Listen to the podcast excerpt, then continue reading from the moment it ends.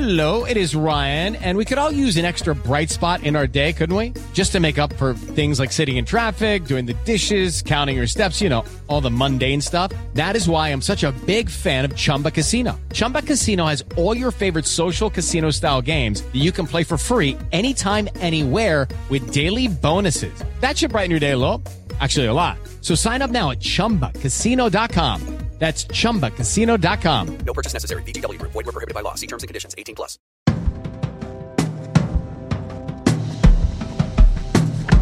Welcome to Screen Talk, IndieWire's weekly movie podcast. I'm Eric Kohn, the executive editor and chief critic, joined as always by Anne Thompson, our editor at large. And we thought this would be our first post-election uh, episode last week. We as- as only we wish. sort of- as we are talking now, I happen to have CNN on on mute in the background as as they tabulate Pennsylvania. And fingers crossed, when people listen to this, they'll know who the new president of the United States is and that that person is Joe Biden. But we don't right now. It's been, I think, the the, the best line that that was out there experiencing this last night or two nights ago, whatever it was, whatever time is now, was Jake Tapper who was like, "This isn't a 90 minute." Thriller where you find out who did it at the end. It's a Netflix miniseries. I mean, it really feels like we're in that. It's hard to, I, I don't like the narrative aspect of elections, but it does feel like this story just keeps getting crazier. How are you dealing with all the stress? Well, uh, I've been escaping actually. I've been watching Queen's Gambit and Britannia and uh, Soul and, uh, you know, Hillbilly Elegy. And, you know, I've just been, you know, moving along, um, uh, you know, and, uh, checking in every now and then, trying to stay sane. It's really uh, stressful, I have to say. I, until I know, until I know, I won't relax. Yeah, it's fascinating because we've been building up to this moment for so long, and the experience. I mean, I remember in 2000 that that was, you know, frustrating and confusing. But given everything we've been through in the last four years, you know, it's just it to end the existential crisis and, and anger and frustration and all that kind of stuff with this. It it feels at once appropriate and like pouring salt on the wound. I mean, it's the most dramatic outcome you could ask for. I, I hope, and that it has an endpoint. But it's it's just so strange to be in this moment. It is very strange, and and I think that one of the things I've learned from it is to rem- to be reminded of the bubble that we live in, and to be reminded that the polls don't necessarily. Apparently, they got all the blue states right, and they didn't get the red states right, and uh, maybe people were afraid to put down what they really thought and what they really wanted. Um, and we have a lot. Uh, people keep saying the same cliched phrase, and I know that it's it's true. Um, we have a lot of work to do. I think America is such a complex society that any one take can't fully epitomize the range of opinions about how things should operate, much of which come from personal or selfish perspectives. And so when we look at these returns or when we talk about, you know, the Trump contingency, it often feels like we're missing out on the the nuances because we're we all are trapped in our points of view like you say but i but i also think we it's impossible for us to understand the the different ways in which people make decisions. But i will say our people the people who want donald trump to go they turned out and i'd like to think it's because you and i were sending them postcards for the Of last few months, course, so you were very good. really- You you worked really hard. You did you did way more than I did, and I was very i did a lot of phone banking proud of actually you. I was, was, weird I was proud of all my friends that got active. I have friends like you do uh, who went and, and uh, worked at the Worked the polls, polls. and you know traveled. I mean, you know, I stayed home, but um, you know, we're going to get through this. We always do, and um, you know, you and I are just continuing to do our jobs, which we're lucky to have, and uh, move forward uh, as best we can. So, you and I both escaped from this craziness this morning by watching the movie Soul at the same time in our respective houses. Um, and boy, did that make me feel happy. I just I smiled tell and you, it- it's- smiled. You couldn't ask for better i think it's at once counter programming and sort of a direct response to the the mood that we just described. It's like the feel good tear jerker kind of experience this season. And in, you know, as much as my sort of mank Nomadland oriented kind of mentality is is is concerned, where I get really excited about you know these you know cinematic auteur gestures the pixar touch you know a movie that is both incredibly innovative in terms of the story it's t- telling and still you know falling into a very familiar accessible register. Is this uh, extraordinary balancing act and when they get it just right it works on so many levels and that's what this movie really does. I mean I, it, surprised I have me to say I, I was impressed and i was expecting i had a high uh, expectation, huge, huge expectation. I, I will confess to you that Mank, for example, is a movie that I went in, I couldn't have been more excited. I couldn't have been more thrilled. And I expected a lot. And I was a little bit disappointed by Mank. Not so with Soul. Soul fulfilled me in every every way, and and it, it's New York. It's very photo real for for a Pixar animated movie. The characters aren't, but the settings are very very lifelike, and the story, like Inside Out, which of course is Pete Docter, uh, the same genius guy who also did Up. This this story is a, another existential drama you know, where this guy is supposed to have died. He's supposed to have yeah, fallen down I mean, a manhole. It and is he ends up fighting for his life. I think it's worth pointing out. It's a little, it's a little bit inside out. There's a lot of inside out in the world that they're exploring, but it's also a bit Coco, which is you know an afterlife movie, the, the world and, of the dead. And I think the the sentimental aspect of it, the emotional pull is is close to what Coco does in terms of letting go and understanding, you know, what what somebody's you know sort of purpose in life is. I mean, you know, Inside Out it's all inside the mind of somebody who is still developing into adulthood. This is about an adult. In this case, you know, Jamie Foxx is voicing this He's jazz so musician, so and uh, and he is somebody who is both, you know, chasing his potential and still not totally sure what his complete potential is, and that's an incredible very complex. We can all identify abstract. with that. Yeah, the whole but it, idea but it takes a whole that you think to, you know who you are, but you don't, and you And don't know all of your own facets, and and And- and the the existential. Um, how can you embrace the world and come to? He makes fun of a lot of the the sort of uh, crazy mystic stuff, but it works. but but not fun. but i think in it, the but not in a way that sort of discounts that uh, you know a spiritual, view spiritual, of life absolutely. it's, it makes its argument in a way that that surprised my when i said i wasn't disappointed by mank at all but i also kind of felt like i knew you know knowing fincher and knowing what this kind of story would be. I was not all that surprised by the kind of experience Mank is, but I do think Mank is an intellectually engaging experience. And this movie makes an intellectual argument in a more emotional way. And that's a key distinction, I suppose, in a season where we're obviously going to be making comparisons between movies that have nothing to do with each other. But I also think that the great thing about Soul is that at the very end of probably the most exhausting year in human history, certainly of this young century.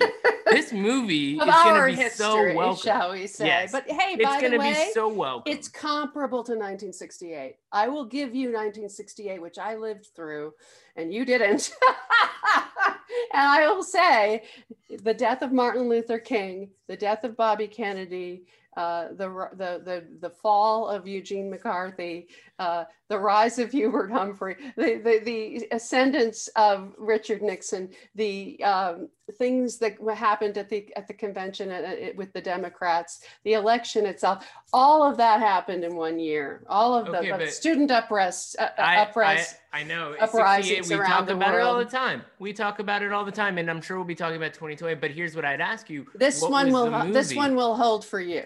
I can What see was that. the What was the movie at the end of 1968 that spoke? I'm not saying that that Soul is the movie that epitomizes all of 2020, but I do think for the vast audience that will get this movie at the end of the year in December on Disney Plus, that it's going to be Soul that will be their sort of cathartic, you know, Which is why I'm arguing that the movie that could very well end up in this very strange, strange Oscar year being the one that hits the zeitgeist and uh, operates on a big scale and happens to be um, incredibly touching and moving and, and reaches people and, and is also beautiful and artistic and extraordinarily executed. That movie could be Soul. And you know, and I know that in an ordinary year, a movie like Soul will just win the animated Oscar, maybe get an, a writing nomination, maybe even a directing nomination for Pete Docter, who totally deserves it. Maybe With, a, Kemp a, Powers a is a co-director. And then Kemp, uh, two of them together, and then Kemp Powers actually wrote the movie along with Mike Jones, our friend, who did such a Yeah. good job with Pete Yeah. and and Yeah, Kemp. it's cool to see that. And I in- in interviewed that Kemp, and I'm yeah. I'm I'm a huge fan of his for uh, one night in Miami, and he's having an amazing year.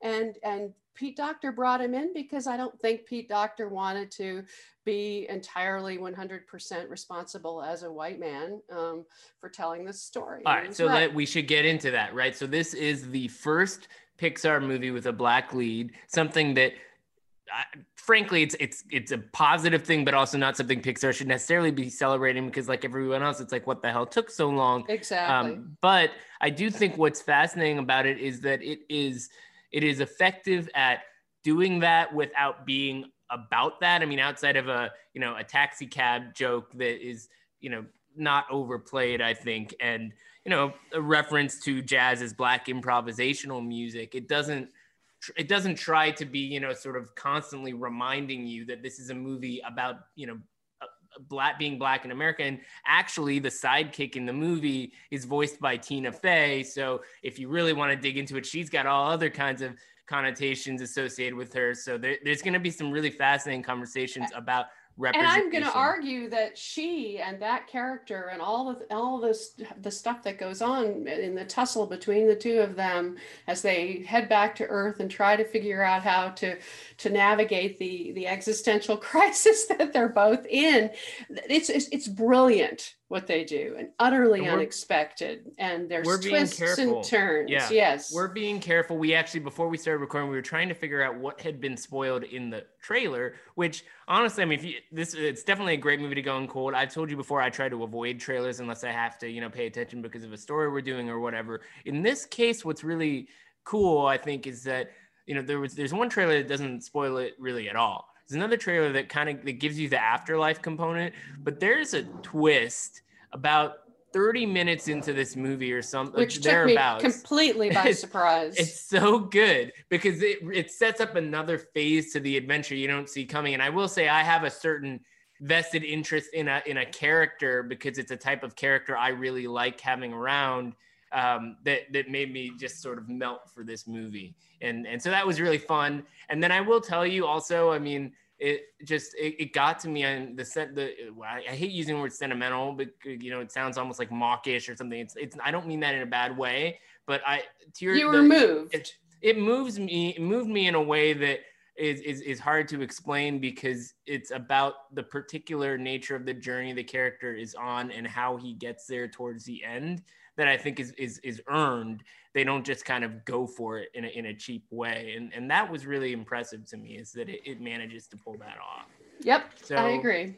it's going to be fascinating to talk about this in in terms of how it plays into the other movies that we've been kind of engaging with over the course of this year. I mean, it's wonderful sure. that it's actually going to be on, you know, in, in spite of all the pandemic hazarai, it's going to be on Disney Plus, you know, on December 25th. It's a Christmas movie. and not you don't have to pay more for it. You are already subscribed to Disney Plus, and presumably they, if you're not, you're you might actually try to to join up because it's worth seeing. It's it's it's really one of those utterly gratifying, satisfying, joyful experiences. That's all I can say. I, might, here's something I, I am curious about. Um, with the you know one of the and it's witty. It's witty and funny. And, yeah, it's it and, is funny. and it's definitely funny. charming Wait, and wait, clever. let me Go can I throw something out there because you know all of that uh, you know somebody could have uh, assumed as much all of the all the you know witty charming clever, clever sure you know put those in the next trailer but the thing that's i think significant as well and also an interesting question worth looking into is how this movie plays to adults versus kids this has been a thing for a while not just for pixar it's you know sesame street or whatever you know the idea of putting in aspects to the story that an older audience will get that'll resonate with them. These versus Pixar movies kids- work on many levels. They I, always but do. I, but I, I want to throw this out there. The I'm I would like to know what the barrier for entry is to this movie if you are say five or seven or ten or twelve. I feel like it's going to be a very different kind of. this is a little older than some of the family movies Yes. that Pixar has done. And I would say that the entry level is probably more like nine or ten, eight or nine or 10. At- In- at in other mo- words, at the it's the, young, yeah. it's the young girl, it's the young kids in, in music class. It's the girl, it's Connie in the movie. There's a girl in the movie who's having her own crisis about whether she's good at playing the trombone or whatever. Yeah, I yeah, I, I, and and uh, the life and death stuff will obviously be. Uh, I mean, there was that moment in Inside Out where where a, a beloved character vanishes from the picture, you know, and and I, I remember seeing that and being like, wow, that could really traumatize some kids, and and I don't think this movie goes quite in that direction. So, but but it does deal with a lot of complicated feelings that a fully adult person might have about how they came up and that's something that a child's not necessarily going to grasp all- but- but, children are going to relate to this the con the, the, the Tina Fey characters um, anxiety about finding their purpose and finding uh, their spark and that's that's part of it you know kids, kids worry about that too you know what, what who am i? And it's that that's where the entry is. It's all those little souls in in uh, in in the seminar looking for their for their purpose. I love the Yeah. idea that all these character these these these little souls have have personalities uh, developed you know that you you're got to find aloof one before you go in and you're yeah. the insecure one and and and that was that was all the visuals of the of this uh, in between world and and the various gateways to uh, returning to earth and all the different mechanisms of it were just fabulous That's I will say, mean. I will say, there's one recurring joke about different souls who have trained Tina Fey's character over a long period of time. that was funny sometimes I thought it was a little too cheeky. Sometimes it was a little. At first, I was not totally into it, but then they slipped in a George Orwell reference, and I was like, okay, that was pretty good. So, and there's an Abraham Lincoln one that I really appreciate. that was good. Too, so, the other thing that struck me about that character um, is that is that many many people are going to identify with with the people in this movie who are lost. You know, who who haven't Well, it's the found Coco factor, you and, know, and uh, that's part of and and even to the extent that this character um, is a depressed character, the Tina Fey uh, character. Uh, that that number twenty two is is the right. character's Well, that's the name of the name of the thing that they go to to kind of become mentors or you know they, they pair mentors with lost souls it's called the You Seminar i mean it's like it sounds like one of those things you pay $500 Esalen for in, you know California. yeah yeah exactly Now they're making of they're having a off that. field day with various astrology, mystic, you know, all of that kind of stuff. But but the um the but the but the other wonderful element of this is is the design so that you have the real world, which is as as photoreal as any uh, Pixar movie I've ever seen. Uh, not again, not the characters, but then when you go to these other worlds, it's very 2D. It's very hand drawn in a graphic way that's just delightful, and you haven't seen that before. there are some aspects of it in the the uh, the transitional moment early in the movie that actually it's sort of like the pre-credit sequence. It reminded me of the drunk sequence in Dumbo. There's uh, there's like this really imaginative, almost like a psychedelic kind of explosion of sorts. And, uh, and that's the thing that'll be cool about it too is people talking about the different the different levels of animation that are at work here. And I'm sure as we get deeper into how this movie was made the craft side of it will be worth talking about. They seem to have finished it during the pandemic. So you know however they did that that that was certainly uh, an achievement unto itself. And it's great for Pixar to have have this at towards the end of the year you know onward I thought was was fine It was okay. uh, that was earlier in the year, but this is um, it's it, they're both movies that kind of deal with people trying to find themselves in certain ways, but but this one is you know just much more overall kind of effective and um, I don't know. I mean, I, I, I uh, there's been a lot of great movies this year. It's it's it's one of the most satisfying Well, years if you were I can picking remember. your favorites of the year, what would they be? Well, I'm not going to spoil my top 10 list right now, Anne, but Eric, come list. on. It's early yet. You can change your mind. You can change Well, here's mind. the thing. I mean, I I do keep a list the whole year, and uh, and it's it's as you know, it gets longer every year following the the the calendar. So it was night top 19 last year, probably be top 20 this year. But it's what what I will say is that it's been it's been an incredible year for a wide range of experiences. You know, we started it out with something like The Assistant or uh, Bloody Nose, Empty Pockets, or whatever it is. And then towards the end of the year, I'm, I'm talking about Borat. So it's, I love that contrast. And uh, I do, I wish that uh, there was a more international scope of movies to talk about. I think that's a little unfortunate. Have you been able to catch are- any of them? Because I've, I've feel- seen some.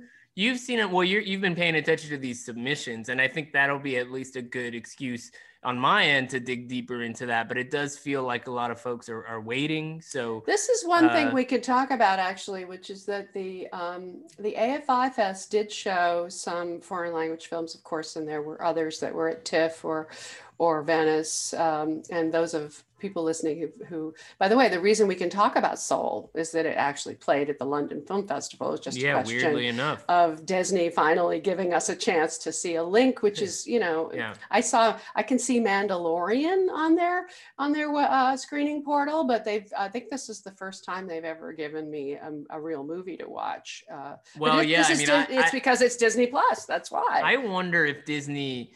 I assume Disney was not thrilled that this movie had to oh, premiere Hamilton. in London. We saw Hamilton. sure. Well, I it was supposed that- to be in Cannes. Right. That that's the thing. I mean, if you watch the full credits, tell- you can. Uh, it was official. It's still officially a part of it. I mean, Yeah. it was it, that that logo is in the in the end credits of the movie. So I, it, it's interesting. The thing that's terrible though is that the the other festival that is not going to happen is the Palm Springs International Film Festival, which is one of the ways that many people see uh, the the foreign language films um, again. Yeah, it's a bummer. It's a, a it's a bummer. I, break. I know you've been a bunch. I, I went a couple years ago and had a, a good time there, and it, it's it's such a good lineup in the sense that you start the year with all these international films. which You which can kind of work through it. So you it kind of brings up this whole concept the idea that there were certain festivals that were prepared uh, you know to, to for any eventuality for a hybrid or, or a, a, not local uh, uh, you know approach uh, with an online component. And um, and and it, it in fact it expanded some of the festivals the new york film festival had more people uh,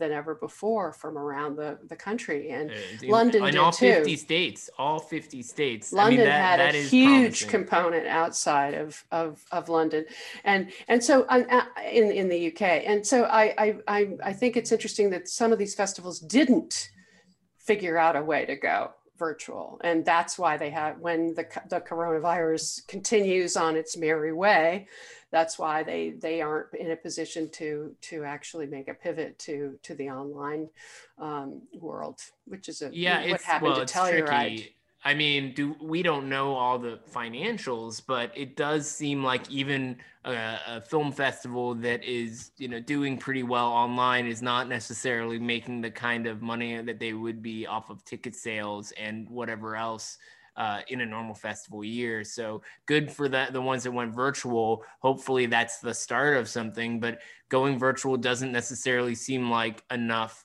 of a justification for some of these festivals that are pretty costly to put together. Well, the Hamptons managed to do it, for example.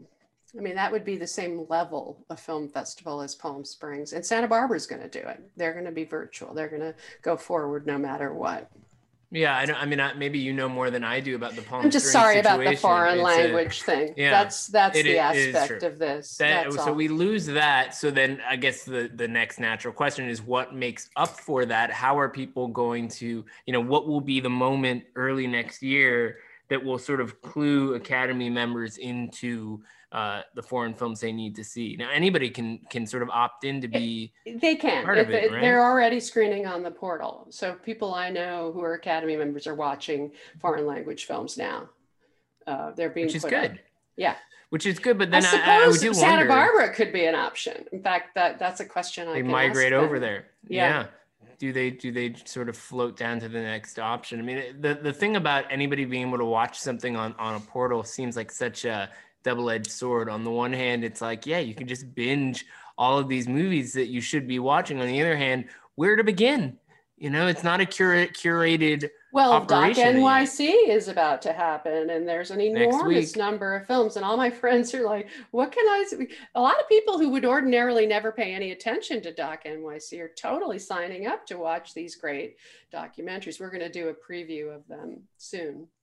Yeah, I think that Doc NYC is is really interesting to watch this year because of the nature of its programming. I mean, it's a pretty dense lineup, but it seems like a good range of different issues. I mean, there's a lot of stuff I want to check out, and I'm very curious to see how you know a, an enlarged profile for a festival like that going virtual could actually work in the favor of a- a more you know complex uh, doc year of documentaries. I mean, hopefully the lineup is really good. I haven't seen a lot yet. I know you've been watching some things, so it'll be. Uh, I'm sure we'll have a lot to discuss on, on that front, and then we'll get that short list, uh, which is coming out later than usual this year, and that'll be a whole thing for us to dig through.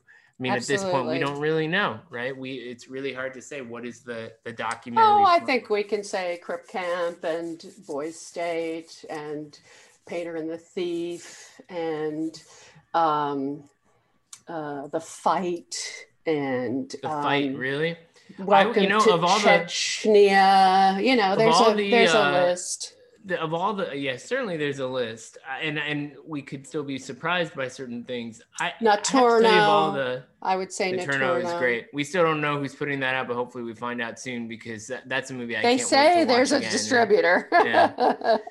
hint hint. But the thing and, and truffle hunters don't forget about that one. But um I, I Absolutely. was gonna say of all the political documentaries that are oh, the sort of human floating factor. around, That's a good one. in, eh, in I, I haven't seen that one yet, but I think Yeah. Dror Moreh is an interesting filmmaker. Of all the political documentaries that I've sort of waded through this season, the one that actually affected me the most, not emotionally, but but really made me think things through and actually instigated to some degree my decision to join phone banking for the first time wa- was all in the Stacey Abrams documentary. You interviewed Absolutely. Stacey. I have to say that movie it it could be sort of like it could at any moment just devolve into pure agitprop and like rah rah look what this woman did and she just cheated and all that stuff and it does do that but it also does a really good job of showing explicitly how voter suppression works and and how people are bending the system in a certain way. And so it's like once you see that you cannot unsee that. And it made me just a much more engaged uh, citizen as a result. And i think that's something people should really take a look at. That movie of all the you know totally under control really good breakdown of the you know Absolutely. Spanish talked all that kind of stuff you know the john lewis doc powerful. But all in is the one i think that makes the the best argument in, in terms of what it's trying to get across. So that's that that is outside of the the the netflix miniseries that we're watching on tv right now i feel like that's the political movie of the season. And um and you know i have to ask you one thing before we before we wrap. How do you think the outcome of this election is going to change the tenor of our discussion about the movie because we've we've talked about movies like Borat, you know, the fact that it is, you It know, had a it, tells you to political vote. component, It has a political absolutely. component, right? But uh, this stuff is these are that's a political movie in Which the will run up elevate to the election, right? Yeah. So if the election goes the way that we're hoping it's going, you could argue that is another thing that kind of helps. I mean, if, if Absolutely. it's part the of the zeitgeist won- that we're talking about. The zeitgeist is always part of the awards conversation. And everybody, especially if we're talking Oscars. uh, But here's the thing, uh, Eric your groups, uh, the, the different uh, critics groups, are not on the. Oscar calendar. They're going to be staying, they're going to be sticking with, with uh, the, the regular calendar. Um, you, you, the New York, when are the New York Film Critics going to vote?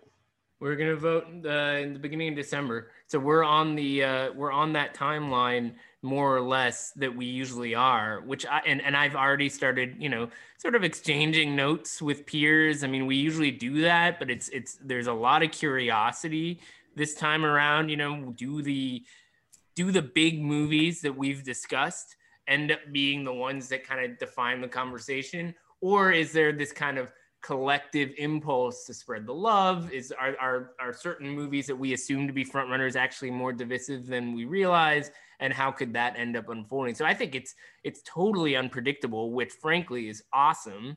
You know, I love that. And does it have an impact on the rest of the Oscar conversation? I guess that the question more that, than that's more- ever. I'm going to I, I- I argue hope so. that it's going to have more impact okay, because there's so if you have fewer uh, voices and fewer avenues for um, uh, sending people in the direction of watching this or that over something else, then you're going to have to rely on the critics to tell you some of that information. Um, I mean, maybe there are people at the Academy who are sampling all the different things that are available, and and I hope they are, but um, they're still going to need some uh, some direction, and I think that the critics are going to have an enormous impact, and I think the election is going to have an We're gonna enormous direct impact. the hell out of them. I yeah, Yeah. the election for sure. So next week, I guess we'll be in Doc NYC mode, so we'll have some of that stuff to talk about. Knock on freaking wood, we'll have an election result, so we can actually have a post-election episode, and then we can really look at the answer to that question of how the election will impact things.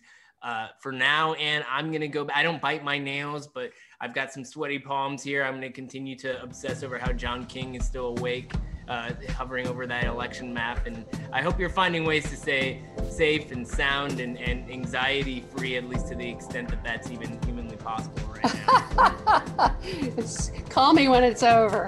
All I right, darling. Talk to you next Bye. week. Bye.